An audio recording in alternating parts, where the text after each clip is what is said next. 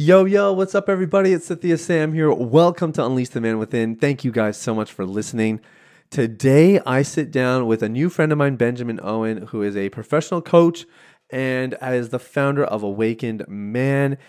He provides coaching services. He has a business partner that he runs a podcast with, and they have a really special emphasis on helping people fight and win the battle against your inner enemy. That's right, your inner enemy. Now, you and I know if you come from a Christian belief system, we know that there is a real enemy out there who is warring against our souls, who basically hates us and wants to see us fail and will do everything he can to detract us from the plans and purposes of God in our lives. One of the things I've observed is that the enemy actually sometimes he will just plant a seed. And then we, not realizing it's the enemy, we actually grow and multiply that seed within us. And that's kind of where this inner enemy thing comes into play. We're talking about believing lies. We're talking about being self-critical or your inner critic. We're talking today about self-sabotage, the things that it's not the enemy per se, but maybe it was initiated by him. Maybe it is a derivative of some of his tactics. That's what we're focusing on today. And I think it's going to really help you, especially the stuff about self-sabotage. Now, one disclaimer for this episode is that Benjamin is of a different religious belief, or I believe he's a little bit more agnostic. And occasionally we don't mind bringing on guests who have different faith beliefs, because I think it's actually good to get that exposure because it actually allows you to solidify the things you do believe. That's always how I feel when I encounter people who have different beliefs than me, is it actually helps me better understand my own beliefs. And again, I think you have to be careful with the regularity that you do it with. But in this case with Ben, he's bringing a lot of value. And I trust you guys as a mature audience to be able to discern through maybe some of the different spiritual beliefs that he upholds that might not be totally aligned with what you or I believe. He also has a really cool website called innerenemy.com. And at innerenemy.com, you can actually listen to a mini podcast series he put together that specifically helps you go through this stuff. So we'll get into all of that. But this is a really robust interview. Ben's very chill, very laid back, and I think you're really going to enjoy it. So without further ado, here's my interview with Ben Owen. So here's the million-dollar question. How are men like us who work hard, have good motives and a God-given purpose, supposed to fulfill the calling on our lives and the dreams in our hearts, all while establishing sexual integrity, thriving relationships, and a meaningful connection with God? That is the question, and this podcast will give you the answers. My name is Sathya Sam. Welcome to Unleash the Man Within.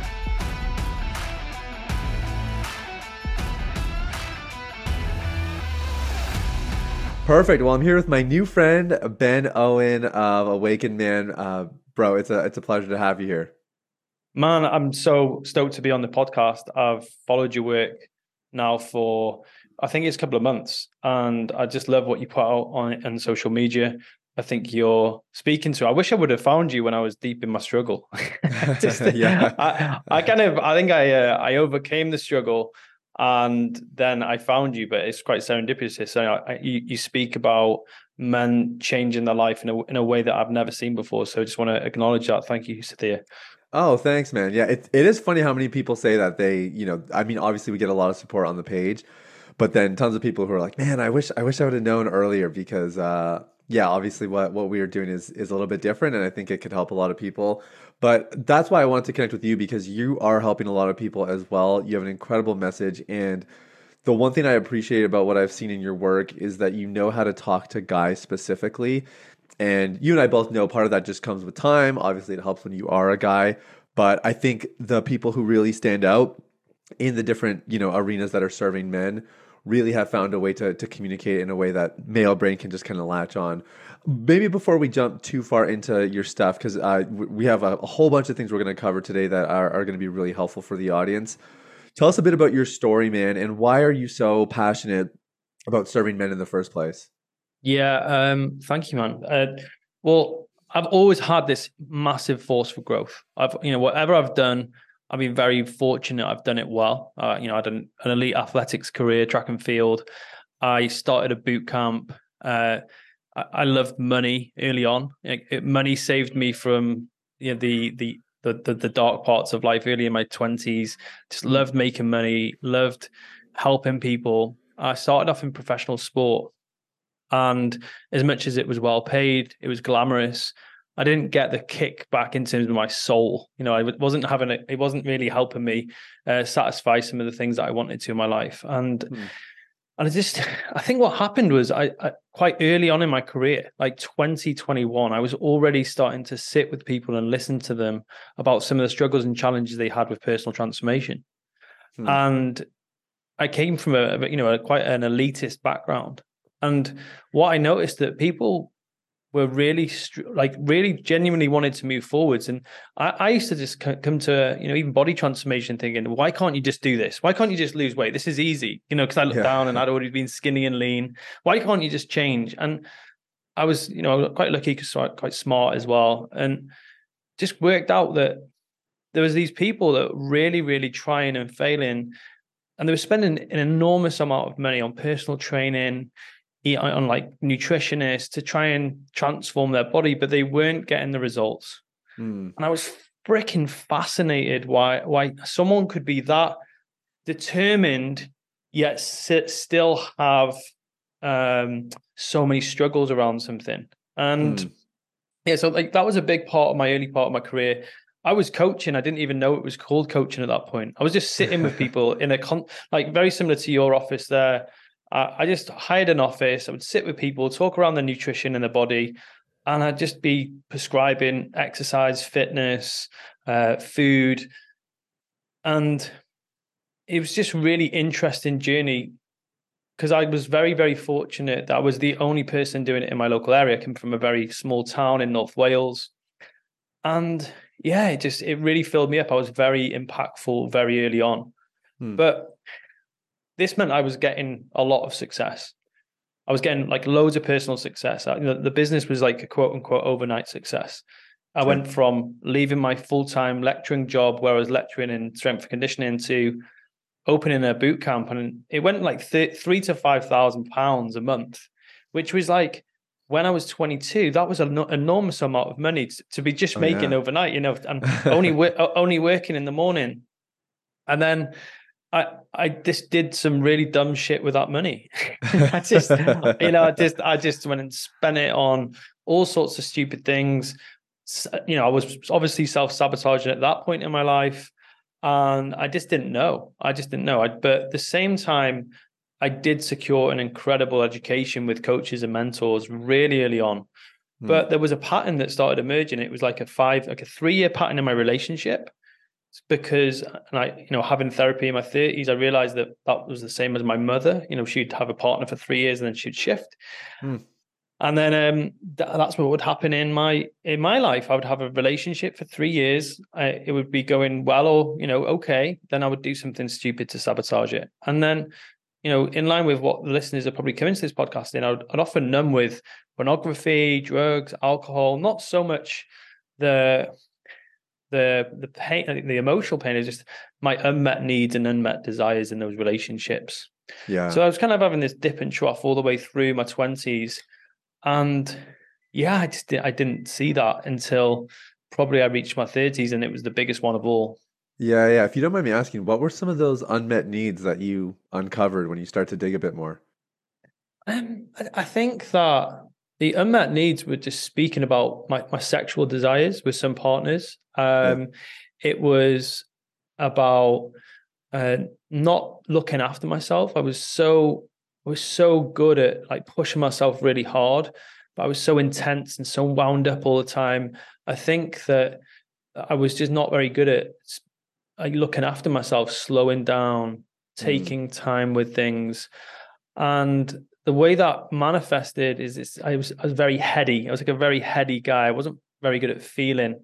And I'd almost like become immune to, I suppose even when I started my men's work journey when I was 30, I said, the psychotherapist asked me, like, when was the last time you cried? And I was like, 20s. Wow. Maybe my teens. I was like so stiff. And I was like, that was what was coming up for me. And I realized that so many men have this same issue. They're very heady, they're very stiff, they can't express their emotion. There's nowhere safe to talk about these sort of things. I couldn't speak to my family because I think they would worry about me. And equally, I didn't want to talk. I didn't have the skill set to talk to my partners openly about this either. Yeah, I have a lot of friends from the UK. We were talking about this in a previous call. And when we have had conversations around this, it sounds very similar to Canadian culture as well, which is that you don't really, especially as a guy, you don't really share what's going on within. You're kind of taught at a pretty young age, either directly or indirectly, that you suppress that stuff, you tough it out. And there is something to be said about like a strong man who keeps his composure and everything else. But obviously, generally, it's too far, right? And we don't get a chance to really explore any of that. What was it like for you when you're talking to a therapist, you're connecting some of the dots of your upbringing, your relationship with your mom? Like, was this something that you just kind of embraced arms wide open? Were you hesitant going into it? How did you start to open up and, I guess, welcome yourself to some feedback in this area of your life? Yeah, good question. It's funny you mentioned the British culture. Just I can't think we can't like kind of go past that. British guys. I'm Welsh, not my dad's Welsh speaking. The culture, the lineage of guys, you did not speak about emotions, nor did you ever go to a psychotherapist. That is not what you do. It is very much a cultural thing as well. Yeah. And so it was seen as a sign of weakness. You would not talk about your emotions. So going into that process was really difficult. But I'll tell you a quick story. Is that I was standing in the shower one day with my head against the glass, and my head was pounding, and I had a headache. And I'm a really healthy guy, and I had a headache, and I was like, "This isn't right. I've had this headache now for about 2 or 3 days. There's something not right." And I was just so tight with my jaw. I had so much pent up anger, and often I would use masturbation just to kind of get out of my head, like guys use, pornography just to kind of get a release. And I was like, I'm so angry. I'm so wound up. There was so many things that I wasn't expressing that I was just so tight. And anyway, it was quite serendipitous that one of my friends who worked in professional sport, he was like, worked in world rugby. He said, I'm doing a men's retreat. Do you want to come? And I said, yeah, I've got to do something about what's going on. I'm just not in a good place. And I sat in a circle of men for 7 days, and shared stuff that I never thought men talked about. I was freaking blown away. That for me was like, I needed that. It saved my life. I really do believe it saved my life. And that was just the snow globe, almost like the snow globe being shaken. All this stuff came up. And then I went searching for a men's group afterwards. I went searching for a guide. I wanted a men's group. I tried to find men's groups. It wasn't full of guys that were my guys. They weren't talking about business or money. They were often yoga pant wearing counterculture guys. I love those guys. Yeah, they're just not my guys to talk about business with. Yeah, right. Fair.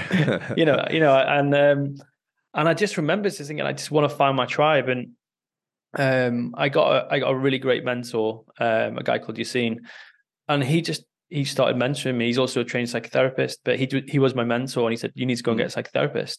And I went and got a psychotherapist, and equally I did a lot of healing. And then one day I said, listen, I said to Yacine, I'm going to get back into coaching, because I paused coaching for a while. I don't want to be influencing other people when I was in a dark place myself.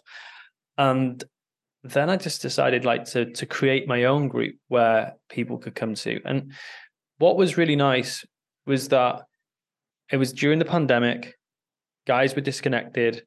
Yeah. Secretly not talking about the things that they were really, struggling with, like pornography, like sex, like money, like relationships.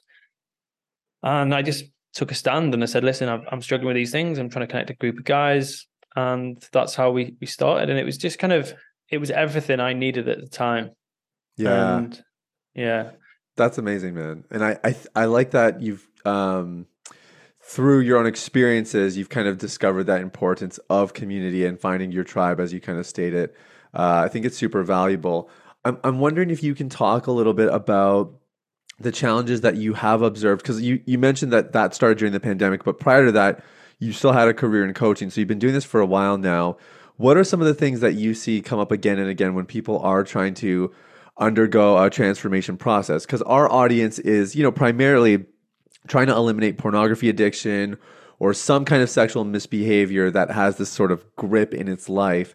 And they're encountering some obstacles, and I have to imagine that some of the things we witness in our clientele are pretty similar. What are some of the things you're observing in your guys? Exactly that, impulse-based behavior.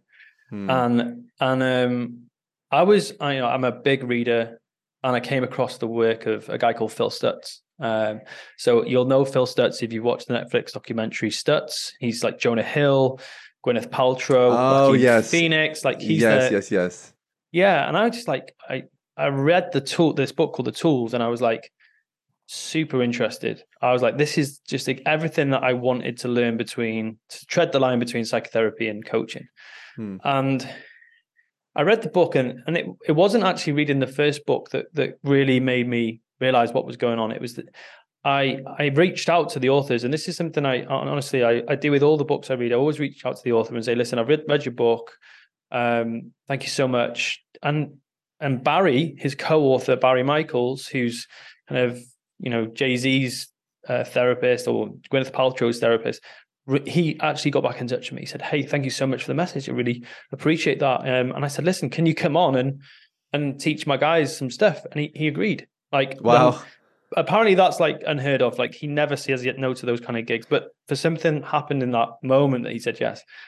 He came onto the call that day and he taught us about this thing called Part X. And Part X, and obviously you've got the religious background, and I've seen this kind of parallel in different guises across self-development for years. It's my opinion, all self-development comes from the Bible. It's where it originates. So it's all different stories from the original stories. And it's this Part X part of us that is there to, I don't know if I can swear or not. That's all right, man. Go for it. Yeah, yourself. It's there, it's there. To... Yeah, and it made, and I was like, he was literally talking about this narrative about what I'd been through. Every time I had this big force for growth, I would be moving forward in my life. I would be met by Part X. Okay, and this concept, you probably got a different version. You probably talk about it in a similar way. Was it was everywhere in my life. I could see it. I was like, oh my God, because he was talking about this part of us that we absolutely need to fight. And I was like, what? You're telling me? Because I never bought into that narrative before. I was like, surely there's not this part of us that's willingly trying to destruct our lives. And he's like, yeah, we'll think about it. And I was like, look back at my 20s. And I was like, yeah, I can see that. I really can. And so an observation in myself and every single man and woman who I've ever worked with who's been successful, because they've got this big force for growth, they've got this equal and opposing force for destruction.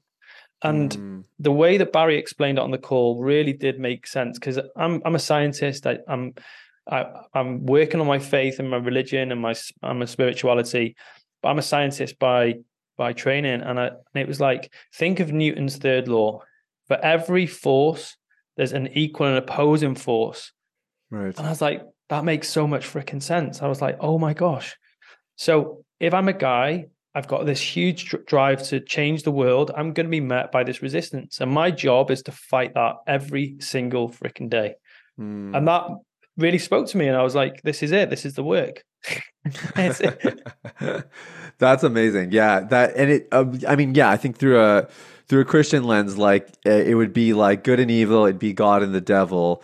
And, for us, those are more than concepts. Those are spiritual realities.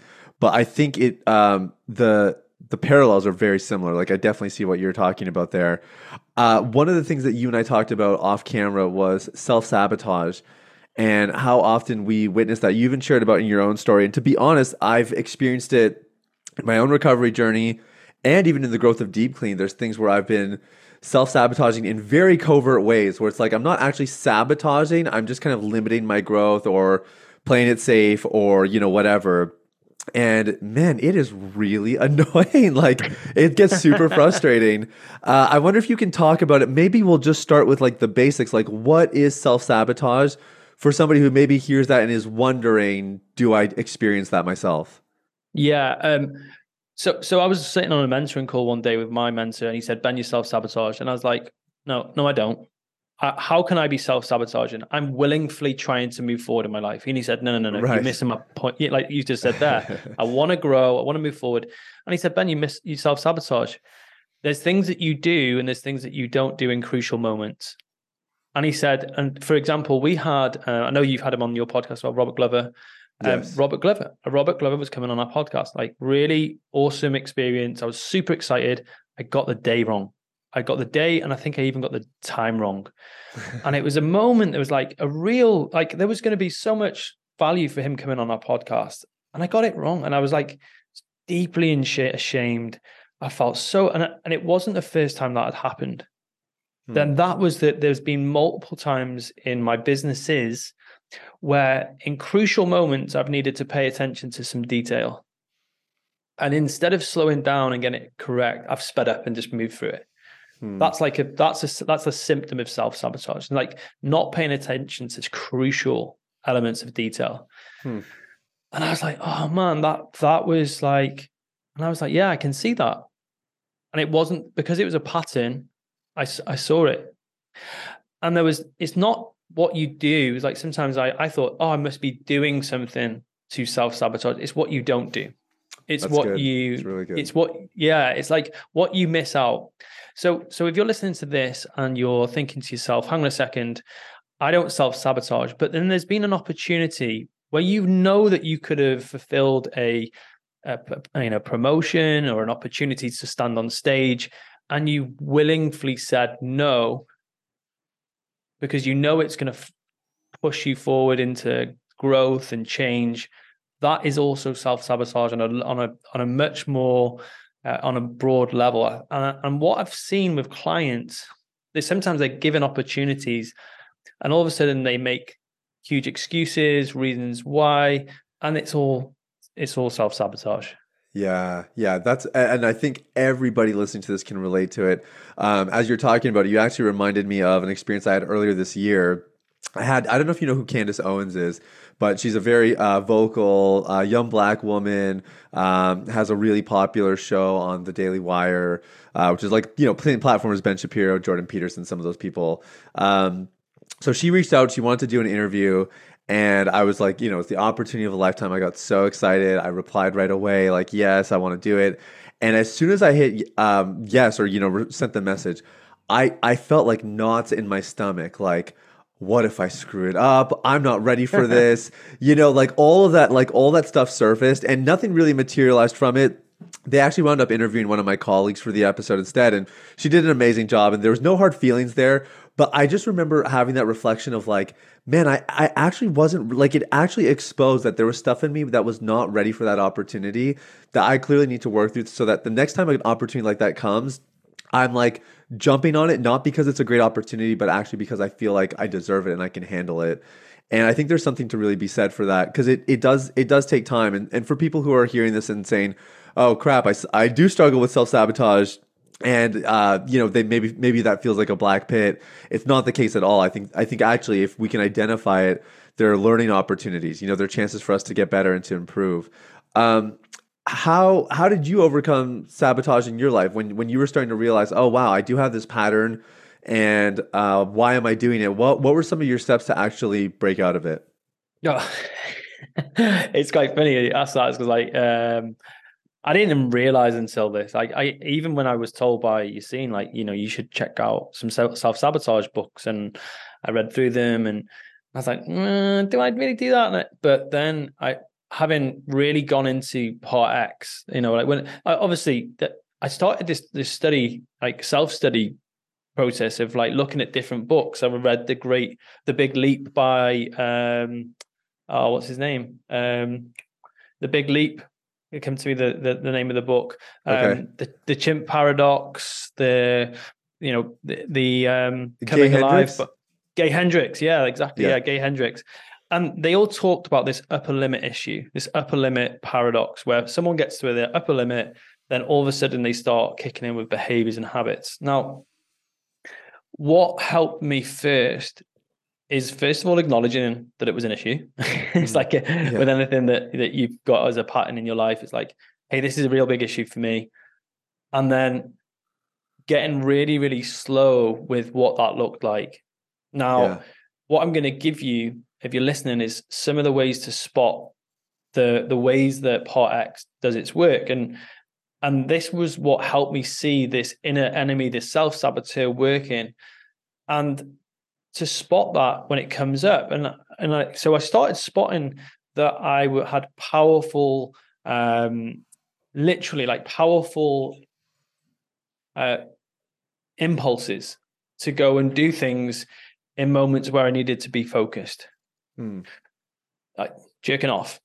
I've got a really important VSL to create in my business where I've got to be super focused, and I get this huge impulse to scroll, and therefore I'm scrolling, my attention's been fractured. Part X is one, I haven't moved forwards. I turn around, I look at my watch, and it's 20 to the hour. I haven't got an hour to do the whole thing. Oh, I'll just go make a cup of tea and I'll just try again tomorrow. And that was a pattern. And it's so subtle, you know. I think you could probably speak more to this. Like the devil does its work in mysterious and subtle ways. Yes, and I think it was even I can't remember who said this, but it was like the best way to control a man is to fracture his attention to tiny little pieces. Wow. Like if you want to control a man, get his attention, fracture it into tiny little pieces, and he's never going to have the potency to move forward. And I was like, mine was pornography. It was like, I didn't see it as a problem. I just thought, going on it every day was just, it's just what guys did. But what it was, the more subtle issue was that I wasn't doing my work. Yeah. Where I was, and that was one of the ways that I saw myself. I was like, oh, I didn't see that as an impulse. I didn't see that as a problem. I didn't see that as a way of sabotaging myself. I just saw it as a thing I did. Yeah. And when I linked those together, I was like, oh, right. Okay. So powerful impulses, whether that's scrolling, going to eating, making a cup of tea. That's like a big one was being on time as well. I would be 2 minutes before a Zoom call, and I'd go and make a cup of tea, which I knew that took 3 minutes. Yeah. And what that would do, it would degrade my reputation. I'd be late onto every single client call. This wasn't, an ongoing thing, but so that's the first thing is impulse. That's like it's a real big weapon of your inner saboteur in the way I've learned about it. The second one is a victim narrative that life is unfair. And the way that I experienced this personally, and obviously I've seen this in clients as well, is that they hang on to these negative emotions. So I'll be doing the dishes and I'll just start having this conversation with myself about how my partner or my business partners or someone in my life has pissed me off. But then I'll just become more and more angry and pissed off, and create a state which I'm never going to be able to do work in afterwards. I'm never going to be optimal to move forward in my life. If I do that, then Part X has won. The inner saboteur has won. If I think about this, Sathya, is like, if I can create a state where you're angry, you're bitter, you're twisted, you've got some narratives about people you love, or if I can keep you in that state, there's no way that you're going to go and serve in an optimal way, in a way that you know best. So it pays for me to create that state, because if you stay in that state, you won't move forward in your life and you stay the same and safe. And I just like, I could see that I'd be doing the dishes and I'd be like, and then after like 10 minutes, I realized like, oh my God, I've just been super angry about this old event and then when I learned that was another weapon of my inner saboteur, I was like, oh my God, it's like, how often do I do that? Yeah. Yeah. So the victim narrative is a really interesting one, because I think That's probably the one that my audience hears a lot, because we talk about that quite a bit. And it's so easy, in the case of porn addiction, it's so easy to blame the industry and the internet and, all my buddies that watch it and encourage it. It's so easy to transfer that responsibility, and, you end up leaving yourself stuck. But I really do like what you said earlier about some of those little micro behaviors that are so normal and they're so small that you could think that could never actually be the cause of the problem. And I resonate with that. Like, yeah, I got 2 minutes left. I'm going to go quickly start this thing. I read a book by, I'm trying to remember his name, Dan Martell. It's called Buy Back Your Time, and really life-changing for me. I just read it a few months ago, and he talked in the middle of his book. He shared about how most entrepreneurs have an addiction to chaos. And so a lot of his clients, he'll talk about how they start implementing strategies, they start getting their time back, their life is peaceful and calm, and then he'll get a text from them hey Dan, I can't make our coaching call next week, I'm going on vacation for 6 weeks. And they're so addicted to chaos that if they can't find chaos in the business, they'll create it somewhere else. And yeah. I feel like with porn addiction, or even just some of the some of the things that you're talking your guys through, we are so unfamiliar with the lack of sabotage that even if we could reach a place without it, if we didn't know how to defend it and protect that state, we would just as quickly fall back into sabotage in a new way, because that's so much more familiar. So I'm curious for you, Ben, and the clients you're working with, you're talking them through these micro habits, you're helping them break down the victim narrative and really take ownership and responsibility again. When they start to get momentum, are there things that someone can do to prevent the onset of self-sabotage? Because that place is so familiar. I know for me, even with the Buy Back Your Time stuff, I'm having weeks where it's man, I crushed it. I'm getting my time back. I'm not being addicted to the chaos. And then I have other weeks where I'm shoot, I just fell back into all those habits. Didn't even realize it until the end of the week. And you have to kind of adjust. Are there things that you're helping your clients do that keep them on track and maybe prevent some of those relapses? Yeah, that's a really good question, because it's a daily fight, right? And I think this is something that I noticed because we all have this feeling of utopia that we're going to somehow be exonerated from the struggle. Mm. I tell you what, I will fix this behavior in one area. It's like whack-a-mole, you yeah. You fix it. And actually, this is something I took to Kristen, who is my mentor from the tools group. And I said to her, listen, am I ever going to be free from part X? Is this something that, and she said, no, she said that as you grow, it grows. So, and this is something that Phil Stutz says in the documentary. And if you listen to the Stutz documentary, it's amazing. He said, there's three constants in life.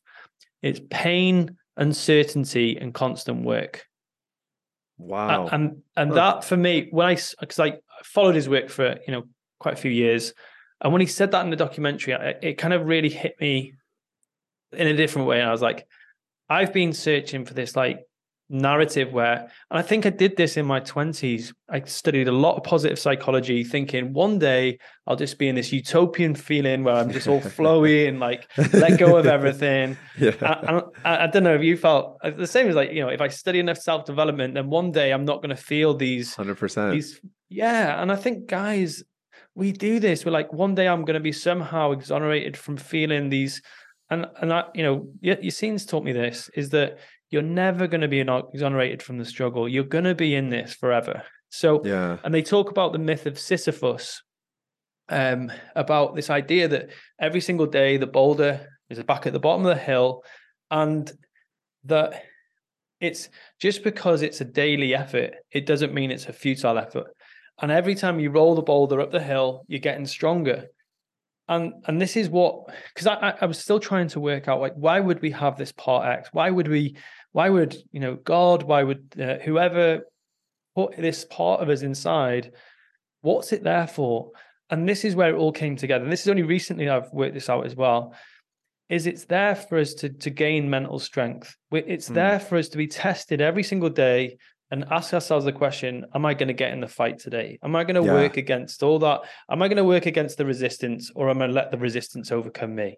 Yeah, yeah. And so it's like this inner sparring partner. As I get stronger, it gets stronger, he gets stronger.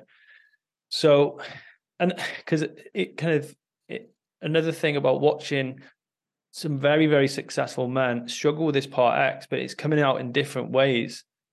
And what happened was it's this, if people like Jonah Hill, superstars, like NFL footballers, football players, if they are at mercy to the, you know, parts of them that are going to self-sabotage, it's like, well, they've got all the success, they've got all the money, they've got all the fame. And I asked Barry after, you know, had a meeting with Barry, and I said, can I just ask you something? You work with a lot of famous people.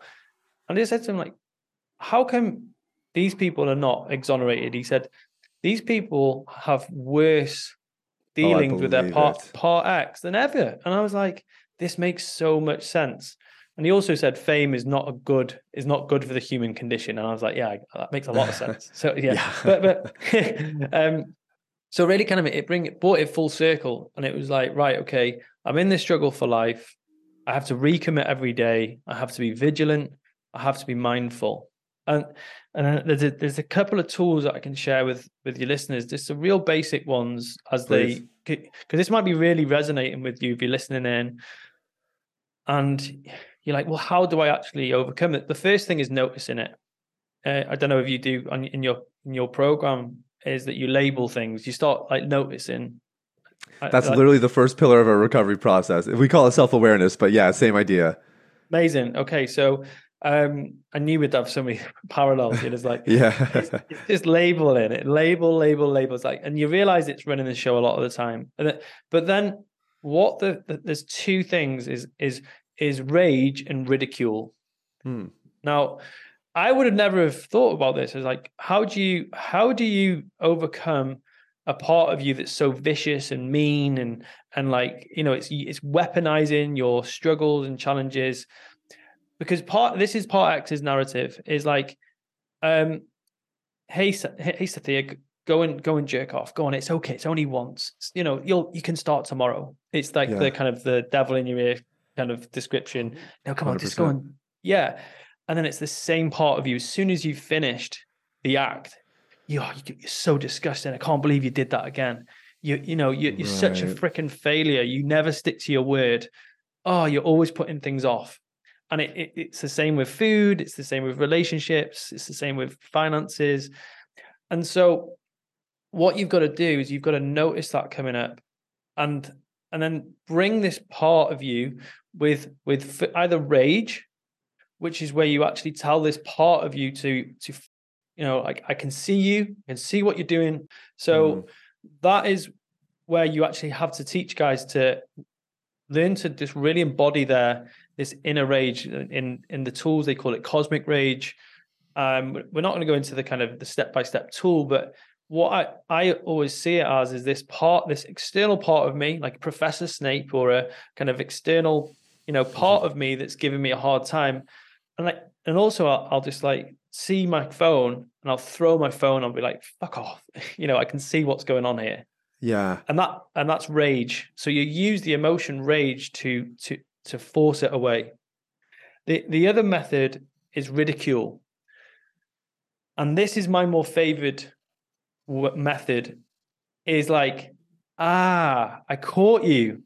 I got you. You know, it's like when you're playing, if Sathya and I were playing pool together and you snookered me and you got me a shot. I was like, dude, you got me. You know, you got me. I can't get out of this one. It's noticing that narrative coming up and saying, you've got me pinned here. You've had me in this hole for 10, 20 minutes. I can see what you're doing here. And that for me has been more profound. It's been more helpful. I'm like, I've just been a victim for 20 minutes or a day or a week, or, you know, and what I've noticed in myself and clients is that one client in particular, when we started working together, he would be a victim for 6 months. Then it was like 3 months. And then it was like a week, and then it was a day, and now he'll text me, dude, I turned my victim narrative around literally in 20 minutes today. Come on. And I'm like, Like that was like, and do you get what I mean? So that's the progress. And I was like, and he too is using like, I caught you. You know, he calls it part F, you know, F being the first letter of his name, but it's like, and that for me was a big, big win for a client to see doing that. So what I'm sharing with you, if you're listening, is like, is noticing it, bringing rage where you're just telling it to fuck off because it's not doing you any harm, you know, it's not helping you at all, or ridicule. And you might have seen this in the Harry Potter films where you kind of see them confronting their fears and they say, ridiculous. You know, I don't know if you're a big Harry Potter fan. I don't follow. I don't follow it much, but I pick up pieces. Yeah. Yeah. Well, it's and you know, J.K. Rowling's super smart. She knows like, but there's a lot of psychology in Harry Potter. But it's just in the face of this big fear or this big problem in your life, is you just like ridiculous. This is ridiculous. You know. So that was and I've just noticed these subtle shifts where I'm back online real quick now. And same with the clients. That's really cool. It's funny. It's reminding me of there's a portion of scripture in the New Testament, and it talks about Jesus being tempted in the wilderness. I know you mentioned that you referenced the Bible. I'm not sure I'm familiar with some of these aspects of it, but he fasts for 40 days, and the devil tempts him three different times. And if you look at the way Jesus basically has like the perfect response, even though the devil's very cunning and very tempting, and you know, he basically like is trying to tempt him to get power, to get, you know, food, because he's super hungry. He was fasting for 40 days and all that's kind of what the temptations center around. But if I look at Jesus's response, there is both of those are at play. There's a ridicule part of it where it's kind of like that's ridiculous, and like kind of brushing it off like stupid enemy. And there's also this rage of like, what's the matter with you? Like, what's your problem? Like, why are you doing this? You know, and it's really, really cool to see those parallels, because I think, again, even though you're maybe not coming from that kind of faith-based perspective, even though my audience would definitely be able to hear exactly what you're saying. Let me ask you, for yourself, for this client who is able to, like, he can now pinpoint it, like he's become so sensitive to it that he detects it right away, he nips it in the bud, and then he can move on. What's on the other side? So when somebody does really start to, you know, master their temptations or their allures to self-sabotage, they're not giving in. They're really moving forward. I like what you said earlier. I think there's no such thing as this ever going away, even though there's a part of our brains that would love that. We would love the absence of, you know, the resistance and the conflict. But that is how we get better, right? Like, without the resistance or conflict, how could we ever improve or get better? I love that. So I guess obviously there's just a built-in, look, as you get better at this, you're going to get greater opportunities. That is going to mean some greater challenges along the way as well. What are other things that you start to observe in your clients when they're really starting to nip self-sabotage in the bud? What other areas are impacted, or what kind of improvements do they observe? Yeah, What ultimately we were trying to do is move into forward motion. Like, we're looking to get momentum, and like, you know yourself, when you are experiencing momentum in your relationship and you're experiencing momentum in your business, seemingly small challenges just get knocked out of the way. Like, they don't stop you. Like, when you're taking, like, what I call snakes, and when you're playing a game of snakes and ladders, you're going up a ladder, down a snake. You just feel like you're getting nowhere. Yeah. And what I feel happens is that when you get momentum, you start to blast through these challenges so much easier. And this is something I've noticed, is that guys are not necessarily taking bigger actions. They're just more consistent. And if you look at guys who are good at running, who are great in the gym, who are great in business, they're always the guys who just consistently show up every day. They command their state, and they just do the work. Yeah. And I think that's the very unsexy truth of it all, is that when guys are, you know, they're constantly trying and failing and then licking their wounds for 3 days, a week, a month, they're never really getting into that, what I call big momentum, where just every day, little 1% wins every single day. Then all of a sudden you turn around, you look at your quarter and you're like, holy shit, we did really good. You know, we did really well. Yeah. And I think that's the unsexy truth of it. There's nothing. It means that they have more productive days. They string together 5 very productive days and have a productive week. And then all of a sudden they turn around over a couple of months, and a year, and they're like, wow, I'm in such a different place. That's the big observation.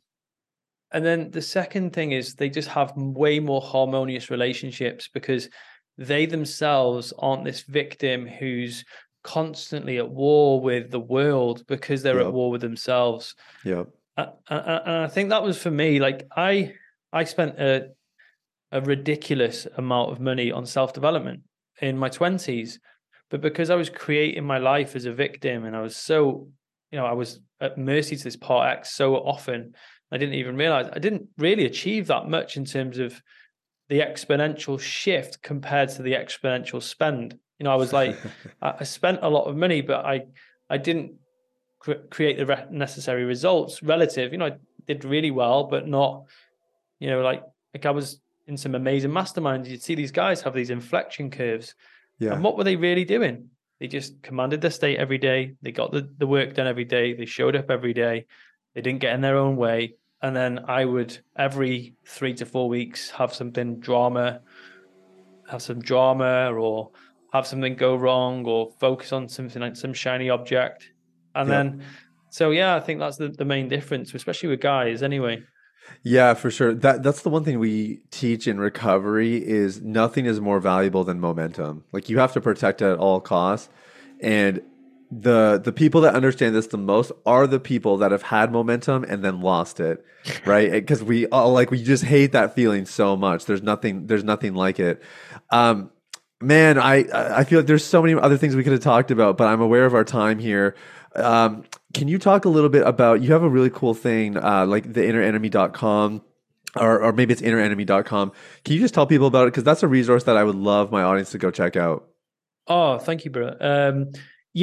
So we know, I love podcasting.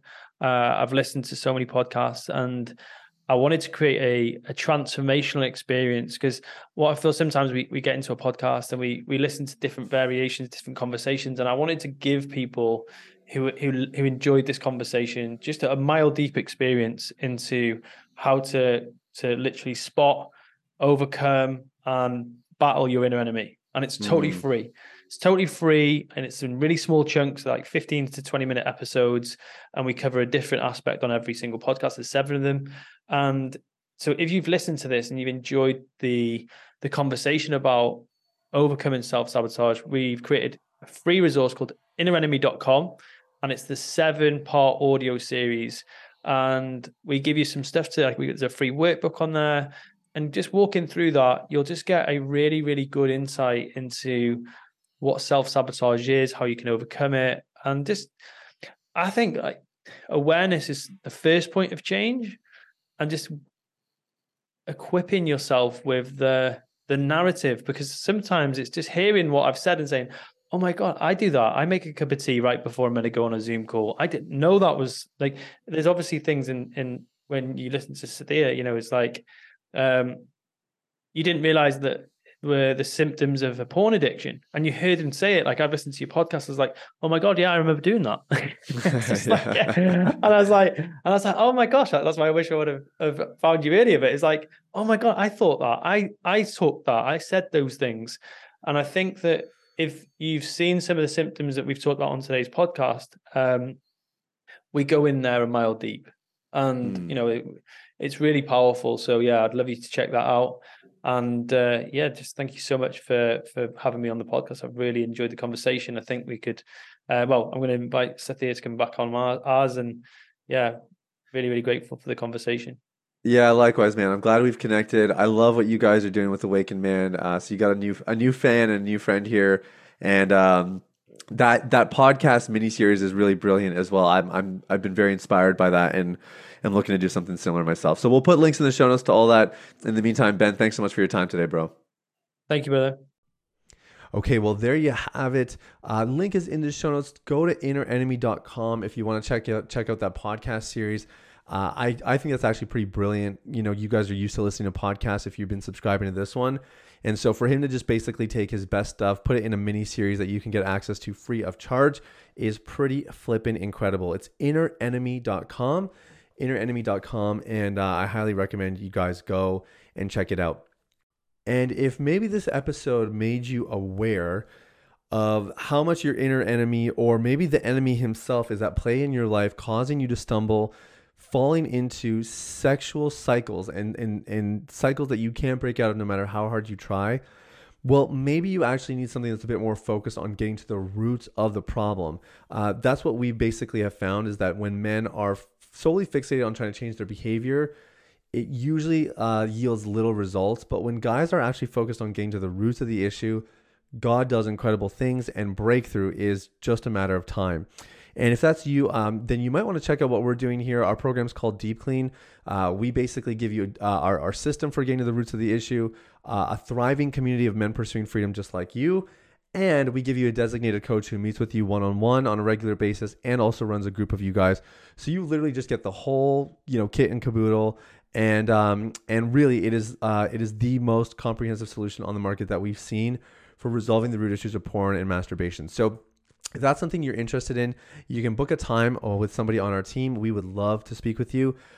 If you can't find a time, if there's nothing available, then just send us an email. There's a link there for you that you can click on. In the event that you can't book a time, you can send us an email and we'll make sure we set something up, because we do want everyone on our podcast audience to get a fair shot at these calls, and sometimes it doesn't happen. So let us know if it's full, okay? So the link's in the show notes. You can book a time. In the meantime, much love to you guys. Thank you so much for listening. Have an amazing day. We'll talk soon. Bye-bye. Hey everybody, it's Sathya again. Thanks for listening to Unleash the Man Within. I wanted to take a quick moment to let you know about a free ebook that I wrote for you called The Ultimate Guide to Porn Recovery. It provides a basic framework for the recovery process and a few of my top tips completely free of charge. You can get it now at www.ultimaterecoveryguide.com. That's www.ultimaterecoveryguide.com. Now, if you've been impacted by the podcast and you want to show some support in less than 60 seconds, there are 3 ways you can do that. First, you can leave a rating or review on your podcast platform. This lets people like you know that the content here is valuable. Secondly, you can share this episode with someone in your life that might benefit from the content. If you're passionate about helping other people experience freedom and success in their lives, this is one of the easiest ways to do that. And lastly, you can subscribe. I personally only listen to the podcasts that I subscribe to. If you're seeking daily encouragement, guidance, and insight in your recovery journey, I highly recommend subscribing to Unleash the Man Within. Thanks for listening. I look forward to connecting with you very, very soon. The information, opinions, and recommendations presented in this podcast by Sathya Sam and his guests are for general information only and should not be considered medical, clinical, or any other form of professional advice. Any reliance on the information provided is done at your own risk.